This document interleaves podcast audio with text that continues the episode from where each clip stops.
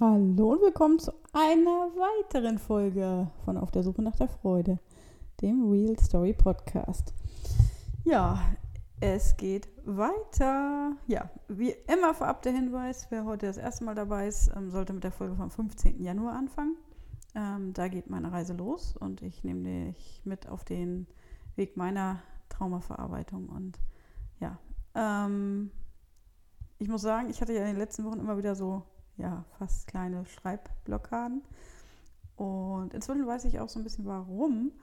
Ähm, es passiert gerade was ganz Spannendes und ähm, bisher war mein, mein ganzer Fokus halt viel auf Vergangenheit ausgelegt und was früher passiert ist. Und ja, und inzwischen dreht sich das und ich bin viel mehr auf die Zukunft äh, ja, ausgerichtet und irgendwie, ja, das Projekt, was ich hier angefangen habe, zeigt Wirkung. Ähm, ich habe mit vielen Dingen abgeschlossen und äh, so wie so ein innerer Frieden, was die Vergangenheit angeht, eingekehrt. Und es fühlt sich natürlich sehr, sehr, sehr gut an, ähm, macht das Schreiben aber etwas schwieriger. Ähm, nichtsdestotrotz bin ich inzwischen ja sogar auch im Jahr 2020 angekommen. Und da ist aber noch was ganz Besonderes passiert, was auch ähm, ja, letztlich bis heute noch wirkt. Und ja, ich nehme euch äh, ja, das nächste Stück meiner Reise nun mit.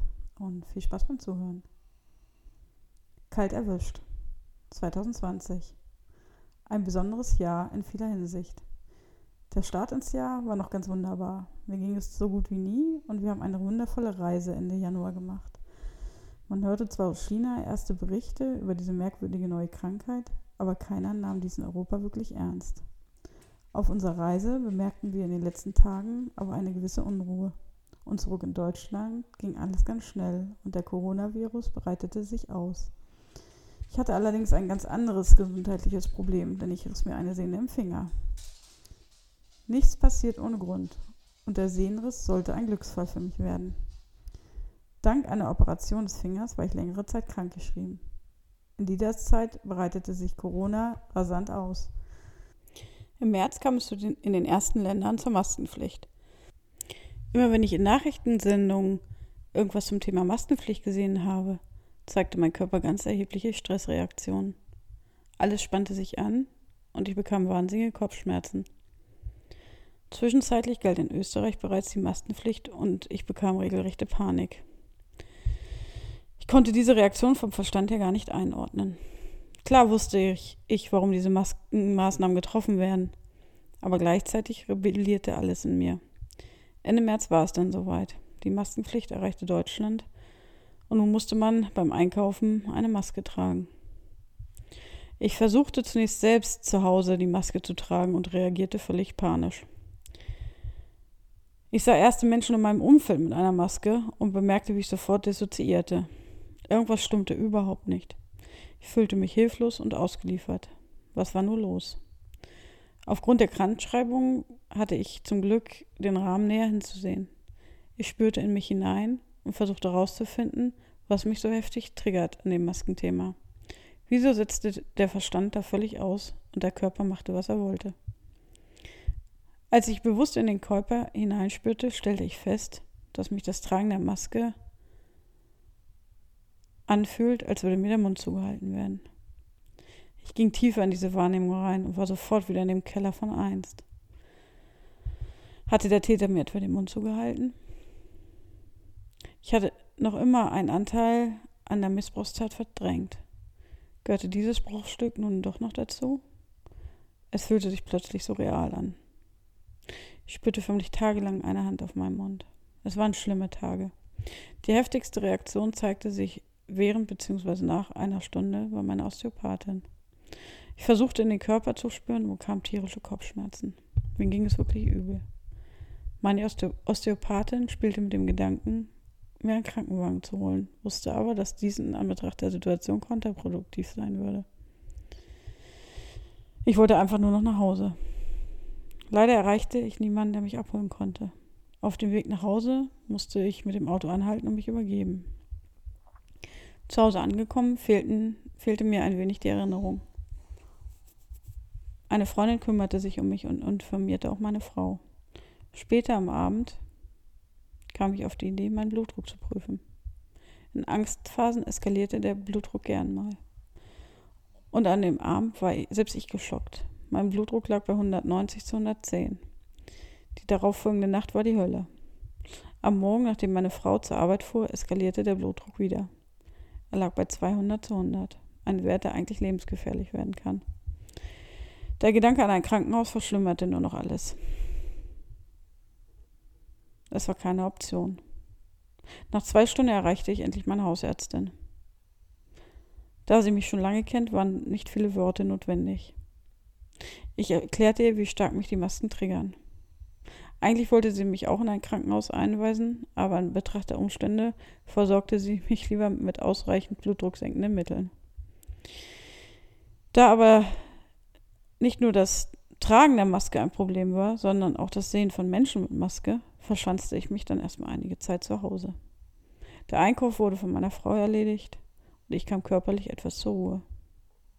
Allerdings stand noch eine weitere Option an meinem Finger an. Ich konnte diese zum Glück bei einem ambulanten Orthopäden machen. Allerdings war dort auch Maskenpflicht. Im Wartezimmer spürte ich hinein. Was war so problematisch daran, wenn andere Menschen eine Maske tragen? Zum einen war es das Problem, dass der Gesichtsausdruck nicht erkennbar ist.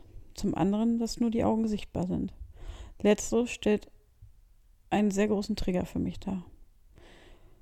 Spannend war meine körperliche Reaktion während der kleinen ambulanten OP. Der Arzt war sehr erstaunt über meinen Blutdruck und Puls. Allerdings konnte ich ihm während der OP erzählen, warum ich so krass darauf reagiere, und das tat sehr gut. Mein Umfeld hat mich zu der Zeit öfter gefragt, warum ich mir bei meiner Ärztin nicht einfach einen Attest hole und eine Art Maskenbefreiung beantrage. Ich habe tatsächlich mit dem Gedanken länger gespielt und hätte natürlich auch einen Attest bekommen. Allerdings hatte ich bereits mitbekommen, welchen Spießrutenlauf Menschen mit Attest beim Einkaufen erlebten.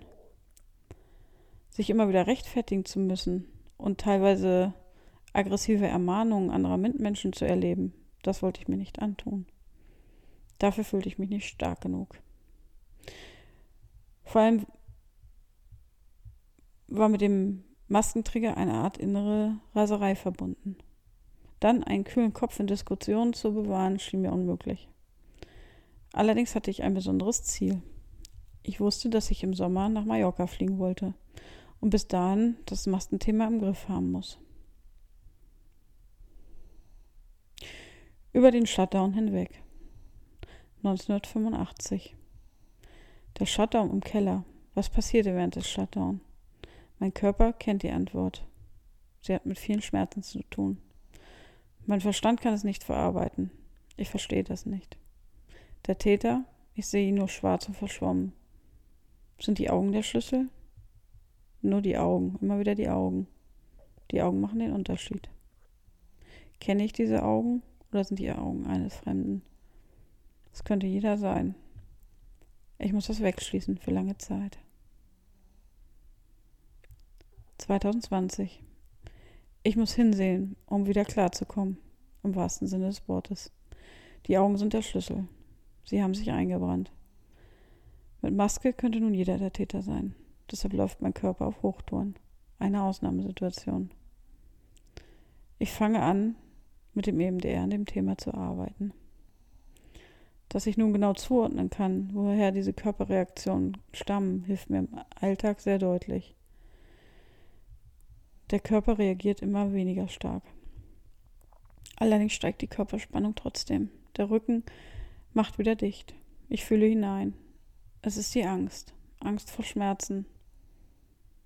Das, was ich im Keller erleiden musste, hatte mit Schma starken Schmerzen zu tun. Blende ich diese Schmerzen so stark aus? Liegt daran die Lösung? Langsam fügt sich alles zu einem Ganzen. Das Gefühl, dass mir der Mund zugehalten wird, die körperliche Erinnerung an den Schmerz, das verschwommene Bild des Täters und der Augen. Es ist so, als ob in die Dunkelheit nach und nach etwas mehr Licht fällt. Wie ein Scheinwerferspot, der auf die Situation gerichtet ist. Trotzdem bleibt es unscharf.